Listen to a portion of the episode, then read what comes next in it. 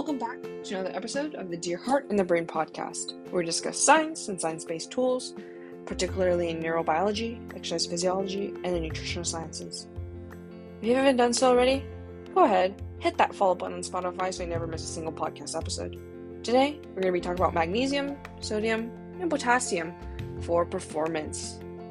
So, public discourse in fitness nutrition has, you know, placed a huge emphasis on macronutrients because they are the core building blocks of energy, muscle building, and bodily maintenance, which is which are things that the fitness community is heavily obsessed with. And that's why in today's episode, we'll be focusing on specific micronutrients for performance such as magnesium, sodium, and potassium, and how these minerals have beneficial effects on how you develop as an athlete.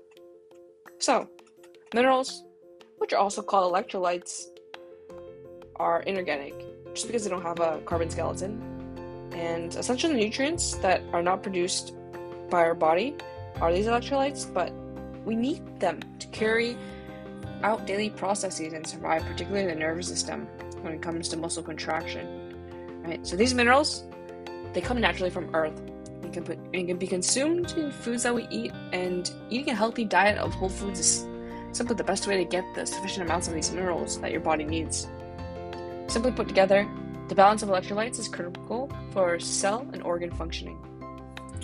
And minerals, right, really easily consumed, but also easily lost, especially when we're peeing out and sweating them out. Even without doing sports, your body loses around half to one liter of water just from breathing and sweating. So you can just imagine how many more minerals you lose on days where you do your hard training sessions. There are essential minerals and trace minerals, and trace minerals are the ones that we need in smaller amounts.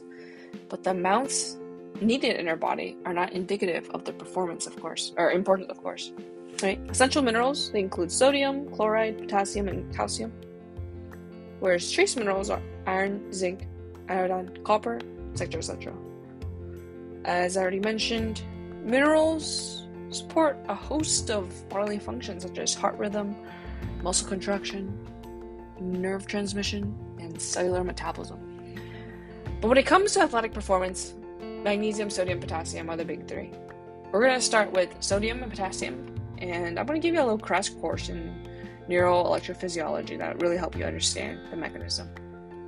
So, your bones move because skeletal muscles contract and relax them to mechanically move your body.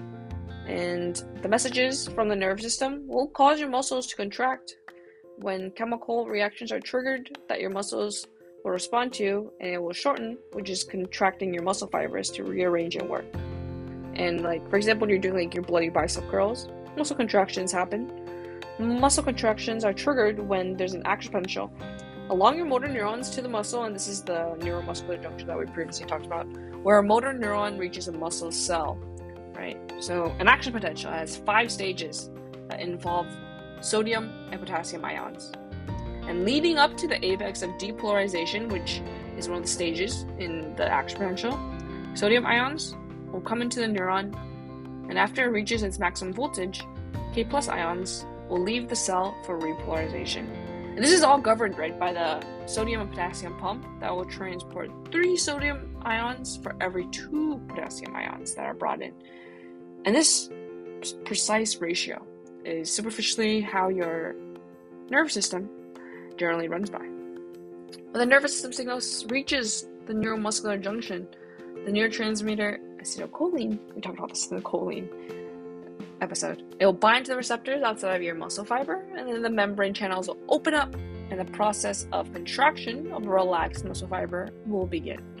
Right, so when this channel opens, there's this influx of like sodium ions into the cytoplasm of the muscle fiber, and then the sodium influx will send a message within the muscle fibers to release calcium ions so that they can diffuse into the muscle fiber and lead to contraction.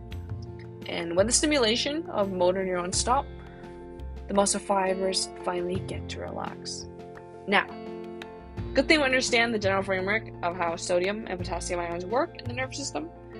I will now dedicate the last part of this episode all about how magnesium is a critical but often forgotten electrolyte. Right? Most people don't recognize that magnesium plays such an important role in calcium and oxygen transport throughout the cells of the human body. In fact, like more than a, like 300 nerve impulses and enzymatic reactions require magnesium as a cofactor, and magnesium can directly affect sodium and potassium intracellular transport throughout cells as well. Like for example, if you have high blood pressure, meaning that blood is being pushed way too hard against the walls of your veins and arteries, like over time, this can make you more likely to develop a stroke or, or heart disease or heart failure, right? High blood pressure, this is often called the silent killer because it rarely causes symptoms and people don't know that they have it, right? Too much sodium can be part of the problem, but potassium helps you get rid of the sodium and ease the tension in your blood vessels wall. What is the result? Better blood pressure. Cool. Now, how does this relate to performance then, right? Good question. So, longer and more intense training sessions and sports practice can deplete your magnesium levels. But regardless of the type of sport of exercise you're doing, muscle contractions could not consistently occur without magnesium's presence. For instance, magnesium imbalances may often be caused by things such as diuretics, alcohol consumption, sweat loss, and both high intensity and high volume endurance exercise. It's estimated that around 50 to 70% of people don't meet the RDA for magnesium, and some magnesium deficiency indicators may include abnormal muscle weakness, muscle cramping and spasms, impaired glucose breakdown for like ATP, inability to sustain exercise intensity for extended periods of time. And you can definitely consult your board certified physician with these concerns. Potassium levels are controlled by your kidney via a hormone called aldosterone, and excess magnesium is actually filtered by the blood. So, if you have an overly excessive, like kidney, um, I know if you have overly excessive magnesium, your kidney function is adversely affected. Right. So, some f- food forms of magnesium are often found in unrefined whole grain breads and cereals, and as well as leafy green vegetables such as lentils, peas, beans, nuts, and seeds. Right. Older folks will be at an increased need for potassium due to potential lower stomach acid and increased wasting through urine. And folks with metabolic syndrome will also be at an increased need to do increased wasting through urine and also faster intracellular depletion. This mineral, magnesium, is super versatile and very complex, and we've only scratched the surface. I hope that if you're interested more about your electrolyte balance, that you can connect with your medical professional to see how you can learn more about your needs. Just a college student here, and my goal is to inform you about the rich things I've learned as a personal trainer and as a student here about nutritional biochemistry. So, that's all I have for you today. I'm going to leave you with the same message I leave you in every single one of the Dear Heart and the Brain podcast episodes. Keep that brain sharp, keep that heart healthy, and go dominate. Thanks so much for your time and attention. Above all, thank you for your interest in science.